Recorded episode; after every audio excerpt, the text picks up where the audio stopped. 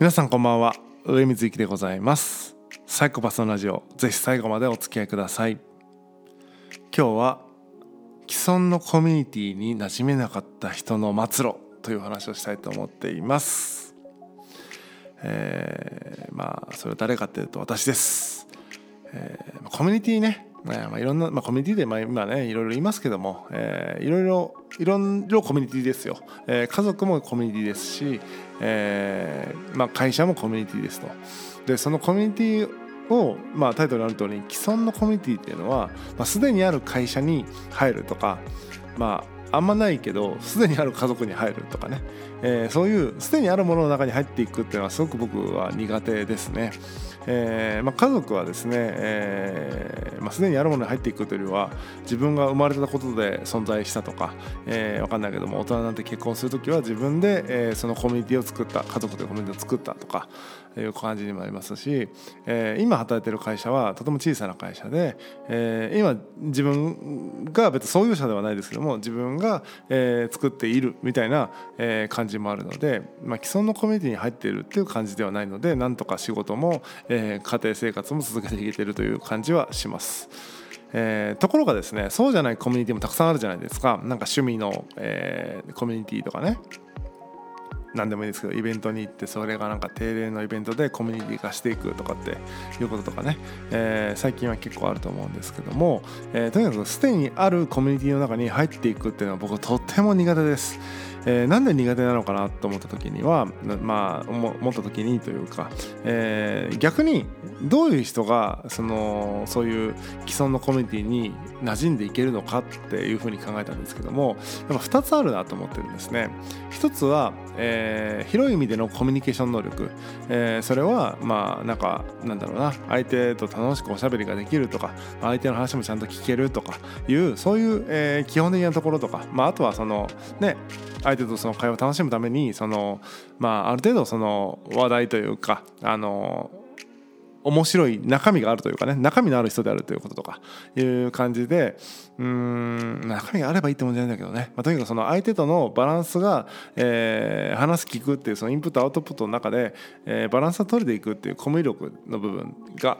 あるんですが僕はねそこはそこまでえっ、となんだろうな、え平均以下っていうことはないんじゃないかなと、まあ、そこそこ、え人と会話もできるだろうし人の話も聞ける方かなというふうに、えー、自己評価しているんですけども、あのー、問題はそこじゃないですね。もう一個の方の方が問題でコミュニティって例えば会社とかだったらまだ、えー、明確なこう目的とか目標があって、えー、気持ちだけじゃなかったりするじゃないですか。けどコミュニティってその情動的なその共感が連鎖していって盛り上がっていくみたいなその気持ちの、えーと、性のフィードバックが、え、無限フィードバックが起こってるみたいなそういう僕の中では認識なんですよね。えー、その時に、えー、サイコパスっていうのは情動的な共感が苦手な、えー、人というふうに言われてるんですね。えー、なのでみんながこう情動的にな共感が連鎖し合ってる感じっていうのがとても、えー、まあなんだろうな気色悪く見えてしまうっていうのが、えー、正直なところなんですね。それは、えーと、みんな参加すると僕が気色悪いんだと思うんですけども、えーまあ、サイコパスの、えー、景色からいくとなんかみんながその気持ちでその場全体でね連動し合って、えー、こう情動がこう連鎖し合ってぷよぷよみたいな感じでね、えー、どんどんあの消しまくっていくみたいなああいう連連鎖がしていくみたいなね、えー、感じですよね。がなんかもうちょっとよくわかんないなっていうえー、感じになっちゃうんですね。それは多分情動的に共感する力が、えー、乏しいというかまあ下手したらないに近いのでね。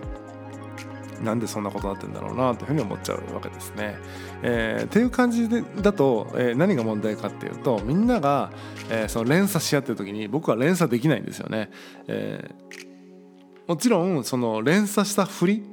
はできるんですけども、えー、フリーしてもしょうがないじゃないですか、えー、大事なことはその連鎖その情動的な共感が連鎖している熱量の方なので、えー、熱量あるふりをするっていうのは、えーまあ、相手からすると仲間だみたいになるけど僕からするとやっぱ不幸じゃないですか熱量ないのに熱量あるふりするっていうのは。で逆に熱量なくて熱量ないっていう態度を取るのも相手からするとなんだこいつってなるだろうしっていう感じで、えーまあ、その情動的強化の連鎖っていう意味ではその熱がですね、えー、いい感じに連鎖しないっていうか混じり合わないみたいなところがあるなと思ってですね、えー、例えばですよ分かんない、えー、今ちょっと実際にあったのあの実際の団体を売ってるわけじゃないんですけどもちょっとパッと今思いついたのは例えば風力発電って、えー、なんか再生可能でいいよねみたいな感じでそういうコミュニティなんだ。再生可能エネルギーの中でも、えー、風力発電ですみたいなコミュニティがあったとしてそこにいた時に僕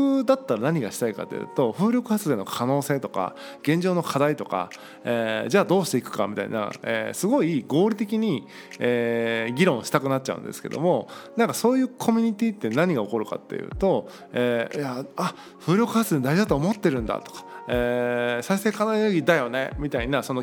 一緒だよねみたいなその共感エネルギーでなんか仲間みたいなので成り立ってるのが、えーまあ、先ほども申し上げた通りですねなんか、うん、気色悪いというか、えー、そうだよねと。それはいいんだけどもじゃあ実際どうしていくのみたいなことにどうしても視線がいってしまうので、えー、そこのね、えー、仲間だねみたいなのがもうよくわからないんですよね僕は。そどっちかというとその話し合っていく中でもしかしたら、えー、深掘りしていくと仲間じゃないかかもしれないなとかもあるわけじゃないですか、えー、まあなんでしょうね。ありますよね。そういうその一緒だと思ってたけどもなんかたもとは勝つじゃないけども。それは多分話した末にあここですれ違ってたから多分目指す方向違うよねっていう、えー、お互いの理解が進んでむしろいいことなんじゃないかなと思うんだけども、えー、そういうロジックでなんか詰めていくんじゃなくて一緒だよね仲間だよね気持ちいいよね、えーと、こんな未来作りたいよね、えー、仲間だよねみたいなその感じがね僕結構苦手です。とそれは、えー、そういう人たちが悪いとかじゃなくて僕はサイコパスだからそこの、えー、浄土の連鎖に乗っかれないという、まあ、僕の問題でございます。それはね、えっと、究極いくとですね、えー、宗教と一緒似ていて、えー、僕はニューヨークに今年、えー、2020年2月に行ってきたんですけどもコロナ前ねギリギリでしたね、えー、行ってきたんですけども、えー、キリスト教の教会でねゴスペルのコンサートを聴くっていう体験をしたんですが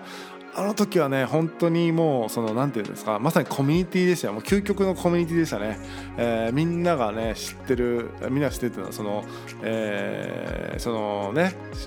キリスト教の方々はみんな知ってるゴスペル大好きな人たちはみんな知ってる歌をみんなで歌って一つになってるとその歌を通じてね。で僕はその歌も知らないし、えー、英語も分かんないし、えー、キリスト教徒でもないしっていうことで、えー、まさにねしかもましてやサイコパスでもないからその熱気にも、えー、飲み込まれることもなくというか乗っかることもできずに、えー、世界で一番孤独なんじゃないかっていうような、えー、もしかしたら自分は人間じゃないんじゃないかみたいな、えー、それぐらいのですね衝撃を受けてえー、その日はですね、えー、セントラルパークだったかな、えー、と公園でですね、えー、もう落ち込んでましたね。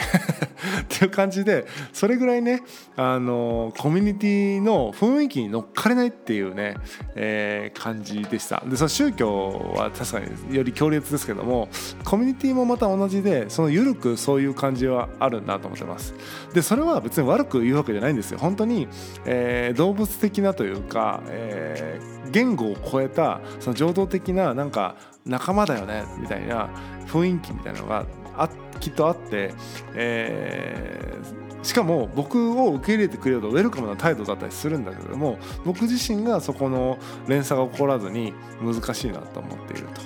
えー、結果ねやっぱり僕はその既存のコミュニティに入って、えー、やっていくっていうのは難しいなというふうに思ってるんです。で、まあ、そうこうしてるとやっぱり今だんだん一人が好きになっていってもう今ではですねもう人と遊ぶことも減りましたね。うん本当にその職場とか家族とかっていうコミュニティはあるんだけども友達と遊ぶとかが本当なくなってしまって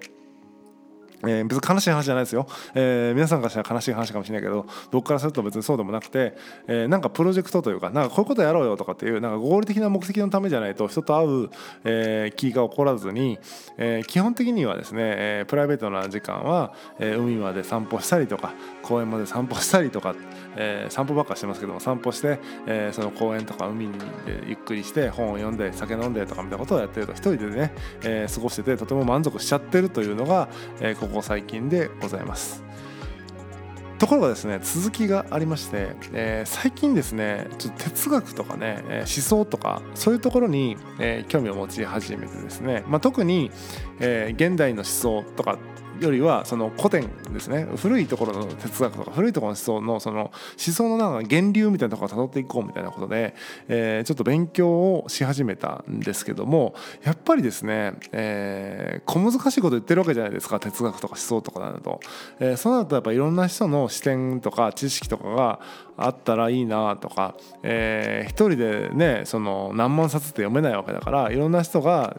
得た情報をシェアしながら、えー、いわゆる一人の頭で知れる量とか一人の頭で解釈できる、えー、質を超えてですねいろんな人の頭で知れる情報量とかいろんな人の頭で解釈して、えー、よりなんか立体的な視点でその哲学とか思想を学べたらいいのになとか思ったんですね。えー、でその時にまあじゃあ頑張って哲学系のコミュニティに参加してみようと、えー、この既存のコミュニティ無理だとか言ってる人間がですね、えー、頑張ってオンラインサロンみたいなの探したんですよ。そしたらね、えっと、盛り上がっているような、えー、サロンをいくつか見つけたんですが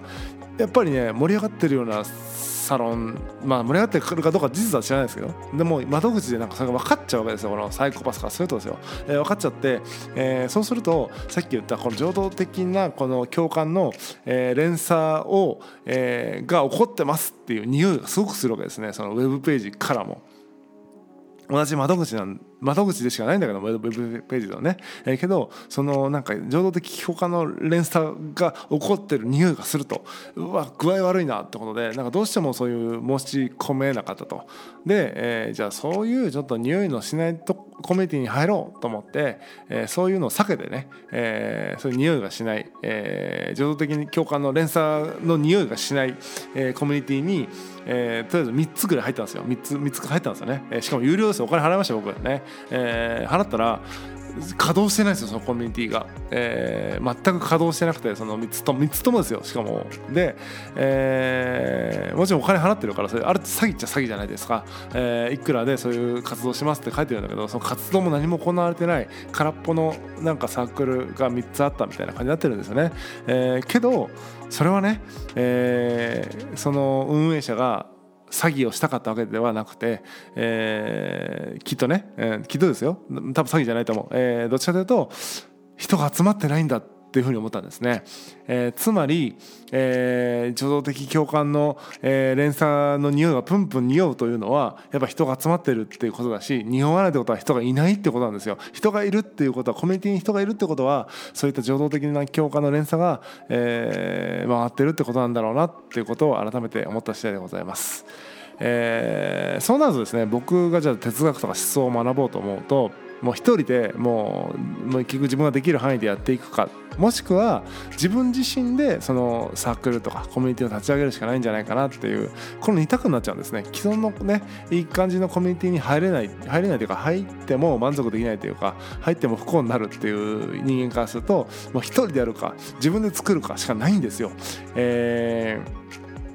ー、そんなねえー、なんていうのかな。こう切実な思いでですね、えー、どうしようかなと思ってですね、まあ、一人で学んでもいいんですけどもどうせならですねそのみんなで学べるような機会というかにチャレンジしてもいいんじゃないかなと思っていて、えー、ちょっとねその思想とか哲学を学ぶような、えー、サークルをちょっと作ろうかなと思ってます、えー、ここから急にアナウンスみたいになっちゃうんですけどもまだ具体的にはですね決まってないんですがあのそういう、まあ、思想もねどの範囲の思想っていうかですね今は、えー、哲学って言ってしまっていいぐらいその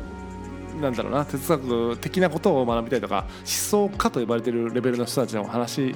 を、えー、知識をとか歴史を学びたいんだけども多分それがいつか飽和した時には多分思想って別にそういう、ね、思想家とか哲学者だけじゃないと思うんでですね、えー、広がっていく可能性あるんですが思想の守備範囲がまだちょっと定義できてないんですが、まあ、思想を学び合う。そして、えー、ただインプットするだけじゃなくて自分の思想をアウトプットする、えー、みたいな感じで、えー、いわゆる勉強会とか読書会とか、え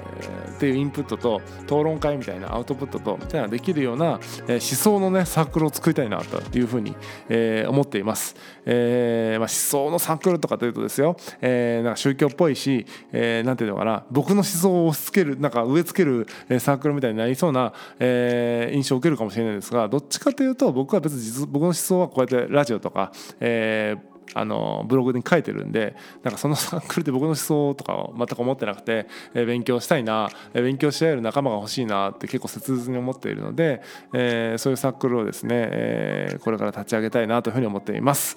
えー、さっき言った、えー、思想のねあの勉強会読書会討論会っていう3本柱でやっていきたいなと思ってるんですけども、えー、どんな感じになるかとか、えー、いうことはもう少し練ってからですねまたこのラジオでもご紹介できたらなというふうに思っています、えー、広い意味でね思想、えー、なんか興味あるななんか勉強したいなとか、えー、自分の考えをもっとクリアにしたいな思想をね、えー、学ぶ思想をひねり出すみたいなところでですねインプットとアウトプットどっちもできるようなサークルを作りたいと思ってますんで、えー、ぜひなんかあ面白そうだなと思う方はですね、えーいざ立ち上げた時にはご入会ご入会というかいただけると嬉しいなと思います。最初の頃はですね成立するのかっていう多分、えー、実証実験というか、まあ、ベータ版的にやっていくと思うんで多分無料になると思いますんで、えー、無料で参加できますもう言っときますけども最初の方は永久無料みたいな感じで多分やると思いますんで、えー、ご興味ある方はですね、えー、ぜひあのここで告知を開始した時には開始した時にはですね、えー、そのサークル